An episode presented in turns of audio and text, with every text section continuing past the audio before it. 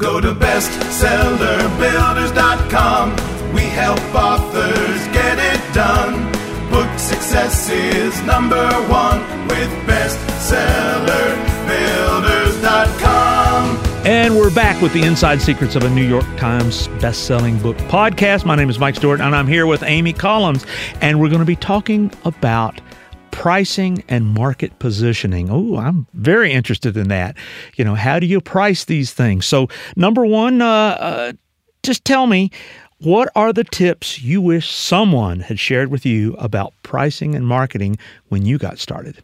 Well, it's no secret. If you're following me on social media, you've heard me say this before. Anyone out there knows that I am a huge fan of pricing your book and getting your book out there in a way that is most service to the reader. I wish someone had told me when I was first getting started, because I used to publish books years ago when I first got started, and I published them and priced them based on what I wanted to make. What a mistake. And I see so many authors and small presses and self published people doing that now. You don't price your book and you don't decide how your book is going to get out there based on what you, as the author or the publisher, want. You need to price it and you need to get it out there based on what the reader wants and what the market will bear. And it's so easy in this day and age to find that out. Well, they're valuable today, but but why are they so valuable? I mean, in other words, how are you finding these things? Is the technology making that happen? You know, 10 years ago, it was so much easier to overprice a book because people couldn't compare shop the way they can now. And I mean, it's it's not a phrase that I've coined, but the, the idea of the Walmarting of America. We hear, especially in the US, if you're listening from the US or the UK, Canada, wherever you're listening from, if you've got internet, you now have far more data at your fingertips and people are much savvier shoppers than they used to be and they don't want to pay if if I've written a book about how to feed my elderly dog uh, raw food there's six other books out there about how to create a raw food diet for your elderly dog. I, I hope there's not. I'm making that up at the moment, but that particular topic exists. Then people are going to buy the book that is the best quality. But if all things created equal, if they don't know which book has better content, they're going to buy the book that saves them the most money. That is just human nature. And more today than any other time in history, we know how much things cost and we're shopping. It's happened in the car industry, it's happened in the appliance industry, and it's certainly happened in the book industry. Well, if I'm going to price my book and I want to position it in the market, uh, what's the best way to get these get this into action? How can I make this happen now?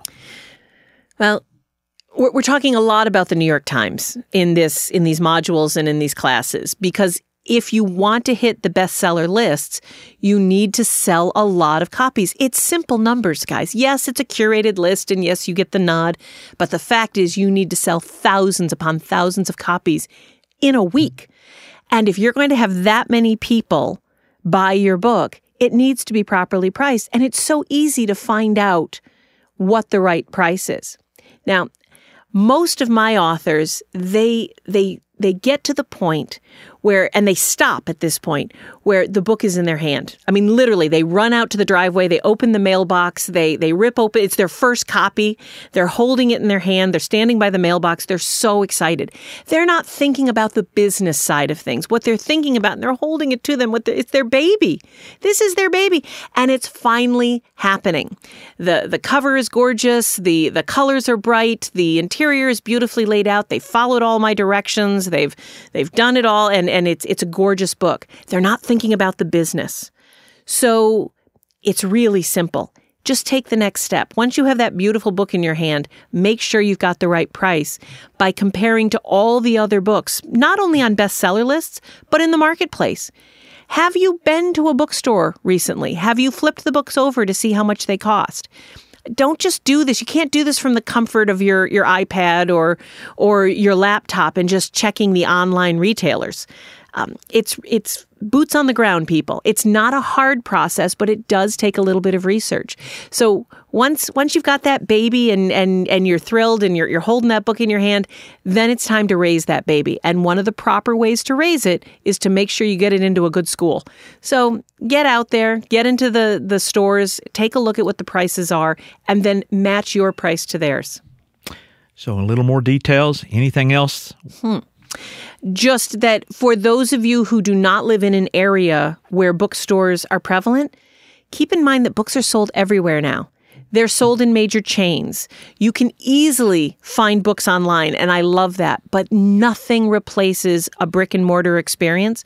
So if a bookstore is not near you, check out your local library. The prices are still on the books, even though libraries aren't selling them. But make sure that the books that you look at, and this is key. So this is the, my, my big final tip. The book can only be a year old. Please do not look at four year old, six year old, 10 year old books. I love Good to Great by Jim Collins, but that's not the book that you need to compare when you're pricing your book. You need to see what HarperCollins is pricing their books at today. Wow. All right.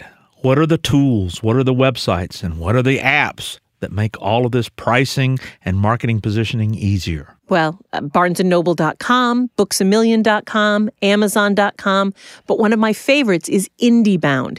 IndieBound.com, .org as well, this both, is a, a co-op of independent bookstores that have come together through the American Booksellers Association, and all of the books available through the independent bookstores are available on IndieBound.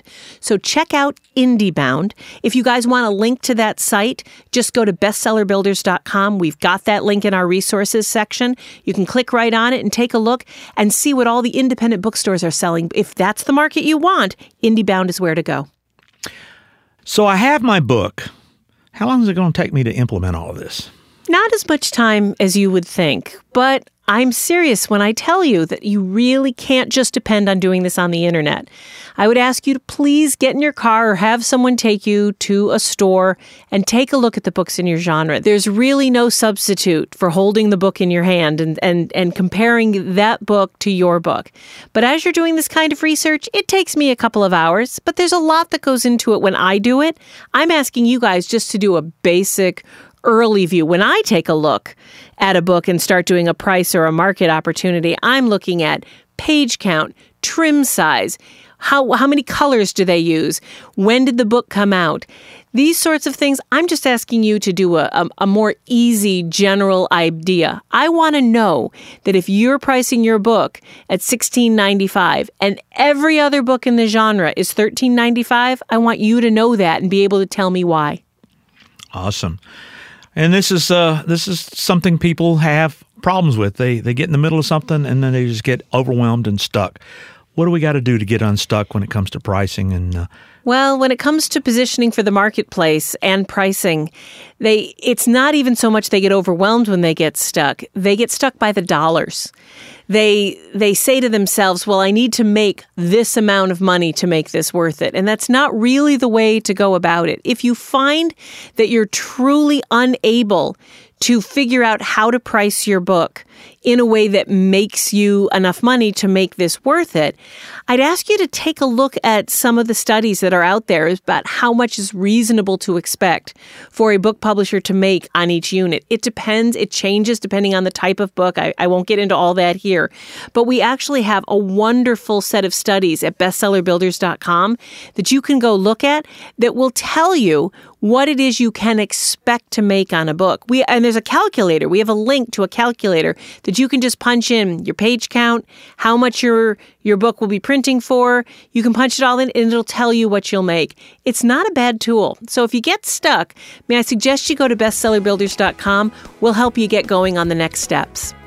oh, it's great information. So let's move on and learn something else. Great.